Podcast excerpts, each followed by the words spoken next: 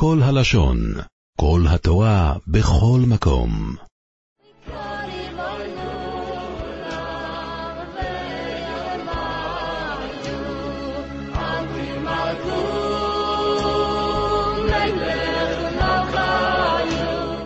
נגיד נערב שבס, פרשס אחרי קדושים. כתוב השבוע בפרשה, בצדק תשפט המסכו. אומר טויספס, במוישה זה קיינם בעל טויספס. טויספס אומר, המסכו זה הקדוש הוא. כתוב ראי אחו וראי ארוויחו אל תעזו, על הקדוש ברוך הוא. מה זה בצדק תשפט המסכו? אומר טויספס, אם בואו לאכול מידה סדין, הרי זה מצווה ססי להצדיק ולא בסדין. אם בא לך דברים שנראה לך לא טוב, אז אם ססי להצדיק את הדין, וזה ימסך הוא אמר זה הקדוש ברוך הוא, כרחסיב ראי אחו וראי ארוויחו אל תעזר, אומר טויסווה זה באויס אשור הקדוש ברוך הוא מספור על מלאכי אשור הקדוש ברוך הוא מתפאר על מלאכי אשור תראו בריה שברוסי באילומי הוא מצדיק את הדין הוא אומר שזה טוב היה רב נויח ויינברג, ראש ישיבת איש התור, אז הוא אמר שהיה איזה זקן פעם, שהיה רגיל להגיד על כל דבר שהיה אומר הפוך. אם זה היה דבר טוב ומתוק, הוא אמר, מי אומר שזה טוב, אולי זה רע. אם היה איזה דבר שרע ומר, הוא היה אומר, מי אומר שזה רע, אולי זה טוב. לזקן הזה היה פעם סוס, שמזה היה פרנסה של הזקן הזה. במסע, במסעות, וזה היה פרנסה. הסוס הזה ברח לו באיזה יום לפנות בוקר, ברח לו, ונבדה פרנסה, הוא ברח לאיזה מעמק המדבור, ועלו, החברים של הזקן עלו לנחם אותו, לחזק אותו, שהסוס הזה ברח. אז אמר להם, מי אומר שזה רע? אולי זה טוב. חשבו שקרה לו משהו. אתה אומר, מה, מה זה טוב? ברח, הפרנסה שלך ברחה. הסוס הזה רץ שם למעמקי מדבר, ושם הוא התחבר עם החברים שלו. סוסים שם במדבר, בלי בוס. הוא נהנה כמו כולם, אין לי בוס על הראש. אבל זה לא ארך הרבה זמן, עד שהוא נהיה רעב מאוד, והיה צריך את הבעל הבית שלו, צריך לאכול. אז החליט לחזור לבעל הבית. אבל הוא חזר לא לבד, הוא חזר עם עוד ארבע, חמש חברים, הוא אמר להם, שם יהיה, שם יהיה אוכל טוב. שם יהיה אוכל טוב, הוא חזר הביתה עם ארבע, חמש סוסים. אז כל החברים אמרו לזקן, אתה צדקת, אתה אמרת, מי אמר שזה רע, אולי זה טוב. תראה, זה באמת טוב, הרווחת מזה ארבע, חמש חברים, ארבע, חמש סוסים, זה עולה הרבה כסף. אמר להם הזקן אז, מי אמר שזה טוב, אולי זה רע. מי אמר שזה טוב? הם חשבו שמשהו קרה לו. מה, מה, מה, מה, מה אומר על זה אולי זה רע? הרוויח ארבע, חמש סוסים. למעשה, היה לזקן הזה, היה בן זקנים אחד, בגיל 17, שהוא לקח אחד הסוסים שהיו במדבר, היה לו כאן הרבה סוסים, חמש סוסים, הוא לקח סוס אחד והתחיל לרכוב על זה, והסוס הזה החליט באמצע הדרך, מה אני, סוס שלו? אה, הוא לא היה רגיל כאלה דברים במדבר. נעמד על שתי הרגליים והעיף אותו. נפל מהגובה של הסוס, ושבר את שתי הרגליים, לקחו אותו לבית חולים עם גבס. אוי, לבית חולים, וקום חזר הביתה עם הרגליים מגובסות. אז עלו, עלו לזקן הזה ואמרו לו, אתה צדקת, אתה אמרת, מי אומר שזה טוב, אולי זה רע. אנחנו אומרים שאתה צדקת, שזה באמת יצא דבר רע, שהוא שוכב עם גבס ככה בשביל זה. אמר להם הזקן, מי אומר שזה רע, אולי זה טוב? שהם חשבו שעכשיו בוודאי קרה לו משהו. מה, מה, על כזה דבר הוא אומר, אולי זה טוב? הוא שוכב כאן עם גבס, הבחור שוכב עם גבס, מה זה טוב?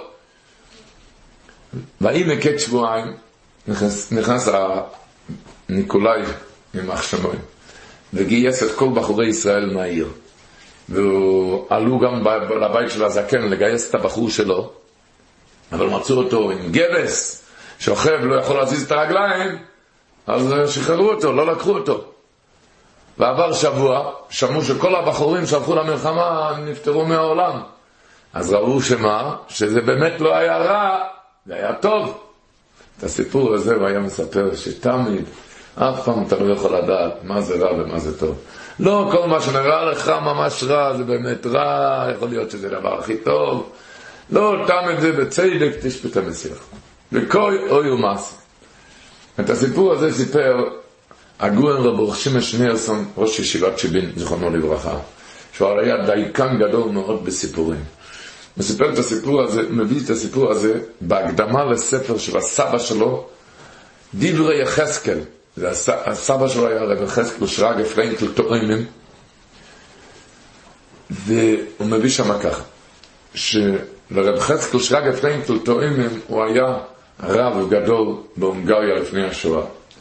והיה לו חתן, קראו לו רבי יוסל טייטלבוים. רבי יוסל טייטלבוים הוא היה דוד של רב אורח שמעון. דוד של ראש עיר ישיבת שבעים.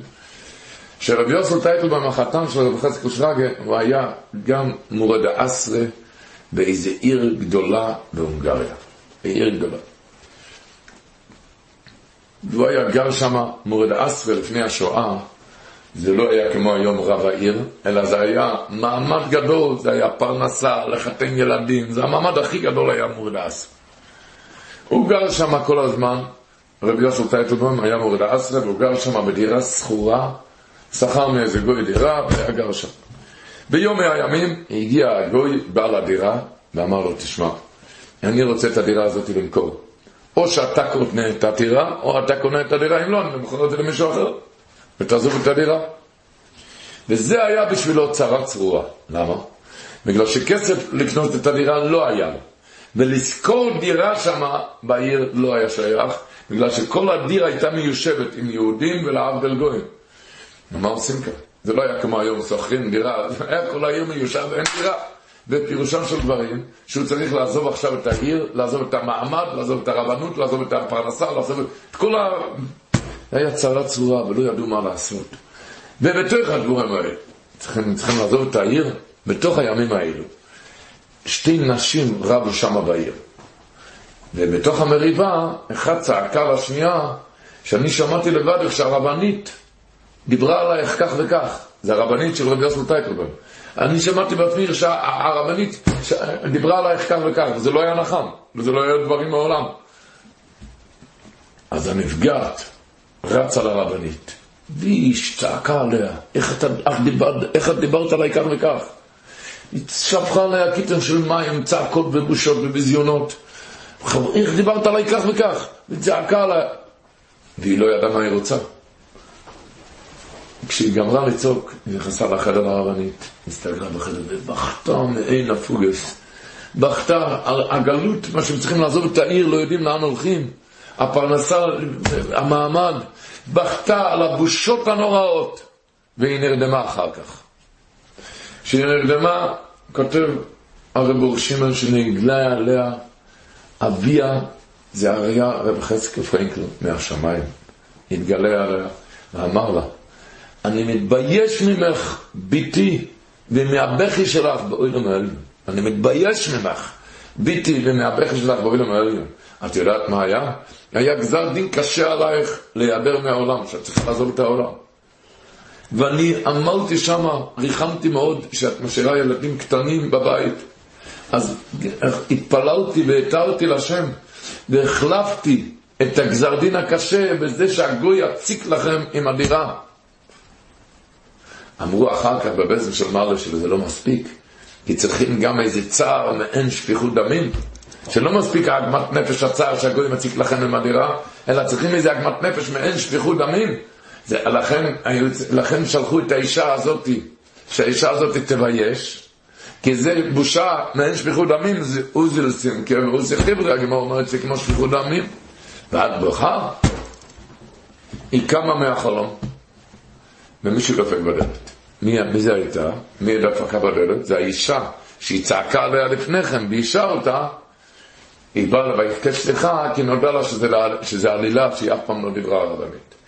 הוא כותב, לא עברו כמה שעות, דופק מישהו אחר בדלת. מי זה היה? הגוי, הבעל הדירה, והוא בא להודיע שהוא התחרט והוא לא מוכר את הדירה, שהם כן יכולים להישאר בדירה.